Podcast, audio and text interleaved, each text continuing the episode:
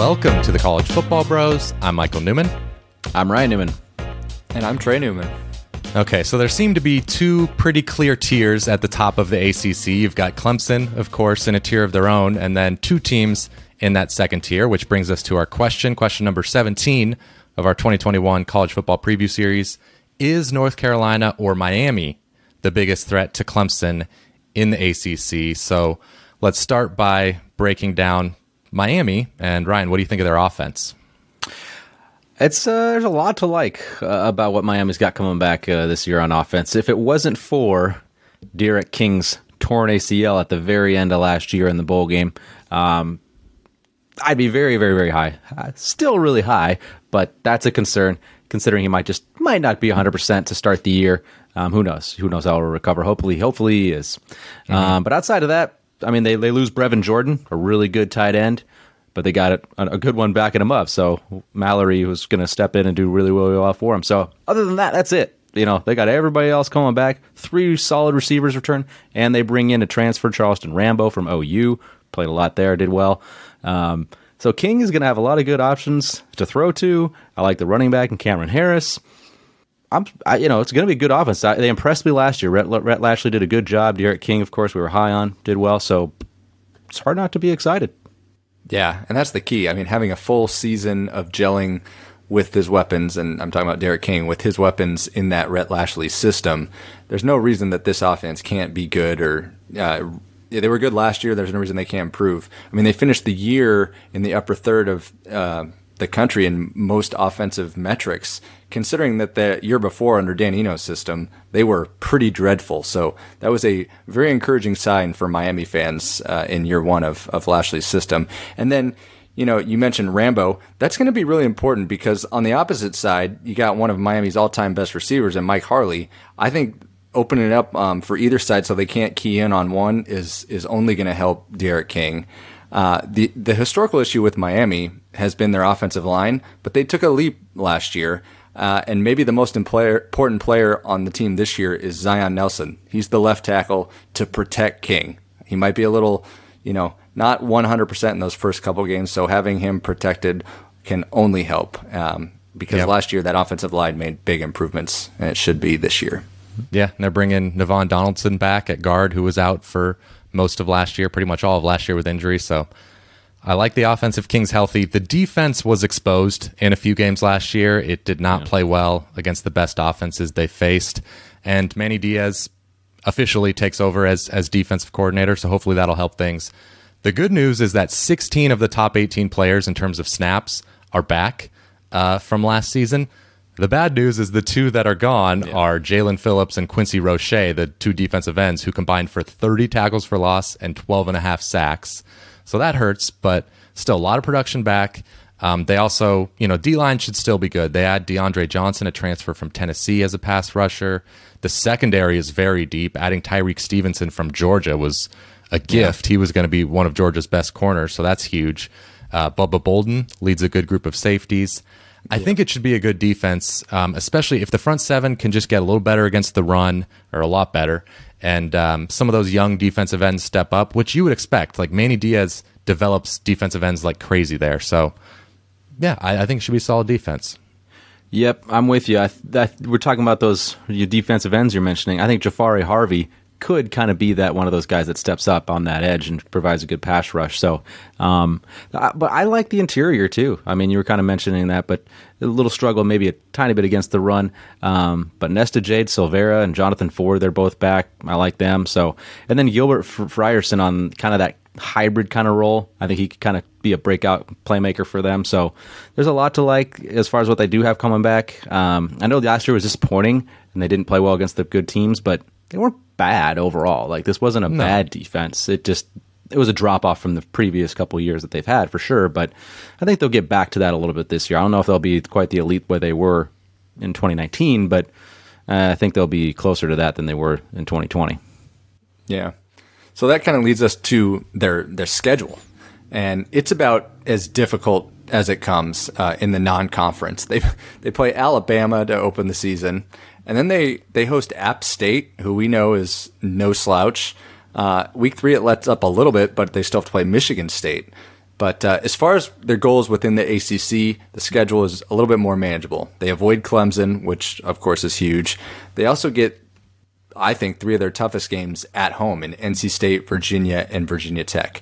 I, I should caveat that they do have to play at North Carolina Yeah. uh, in mid October, and that that game, of course, could decide the coastal. But overall, the schedule sets up decently for them in the conference.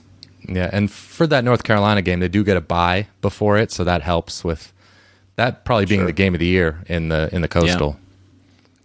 All right, well, let's move on to the other contender, North Carolina, and uh, you know, they're we'll start with their offense and Sam Howell, of course, maybe the best quarterback in the country.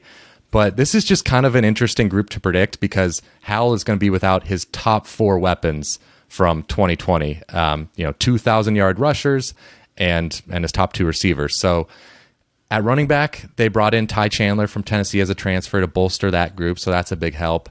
And at receiver, I I think they should be fine too. Beau Corrales was on pace for a very good year last year before he got hurt. He's back.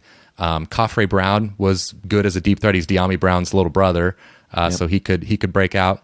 And the guy who I think is the biggest breakout candidate, Josh Downs, was a true freshman last year, top 100 recruit. And in the Orange Bowl, he put up I think 91 yards and two touchdowns. Had a big game. So it, it's it's tough. I mean, those are some big weapons that they lost to the NFL, but you you would think with Howell they'll still be great. Yeah, because those that's it. Because they, they return the entire offensive line, you know, so the the protection is going to be better. The the ground game, while those running backs are good, they're going to have probably a little bit bigger holes with the the the combined experience that they have the, among the O line. They have 112 starts coming back along that offense. That's an insanely high number. So the experience is there. I trust Sam Howell, and I think those wide receivers are going to be good. So I'm not worried about this offense whatsoever. I think it's going to be neck and neck, maybe a touch behind Clemson as far as you know top of offense in the in the conference. Yeah. All right, how about the defense, Trey? Yeah, and that offense that you guys just talked about, that has really helped mask the defense because defensive coordinator Jay Bateman, he really needs a big year because that offense might not be at the same heights it's been in the last couple seasons. And this defense hasn't been that great. They were 53rd in SP plus defense last year. They lose a, a major impact player like Chazz Surratt.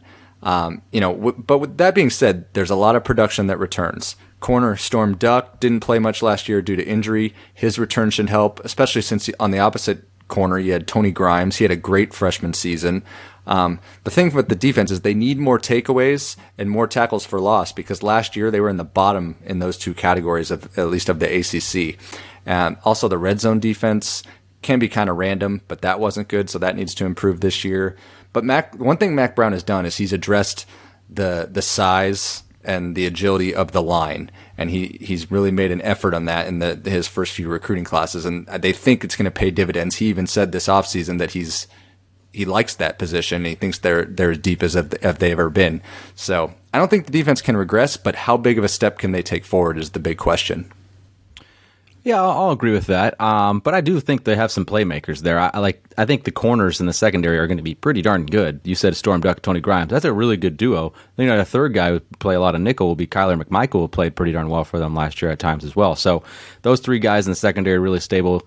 Um, Myles Murphy, I'm looking forward to a big jump from him. Uh, he was a big recruit out of the 2020 class, four star, not to be confused from the Myles Murphy from Clemson.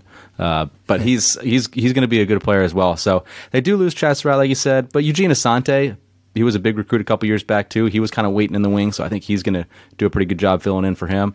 Overall, I think this group will get a little bit better. Um, I- but I don't think they're going to be elite or anything like you said. Uh, but they don't need to be. I think they're going to have such a good offense that if they just make a solid improvement, that's going to be enough to really be a uh, maybe a uh, you know p- playoff, not playoff, but uh, New Year's maybe. Six. But I was thinking more. I was thinking more New Year's Six type. I mean, I th- I think that defense is going to take a. I think it'll take a pretty big jump forward just with the recruiting stacking up, getting Storm Duck back. I'm pretty optimistic. I know they were. Yeah. I don't think they're going to be great, but I think they could be pretty good. Uh, but let's get to the schedule, and you know, it starts off with a tricky one at Virginia Tech, and Yeah. Friday night. That's a Friday night game to to start the season. So if they get by that, then they've got a great chance to start out six and zero because the schedule lets up a little bit, and that'll lead them into their game against Miami. That that game at home, which you know, of course, we brought up might decide the Coastal. Um, they also avoid Clemson, just like Miami, so that's nice. They do have a couple of tricky non-conference games. They they draw at Notre Dame and they play against Wake Forest, which Yeah. is odd that Wake Forest is a non-conference game. the but second time they've done that recently? yeah, I don't know if it was the same two teams, but that's that happens sometimes in the ACC. Weird, Yeah. but yeah, overall it's not an easy schedule, but it's it's manageable. I agree with that. Yep.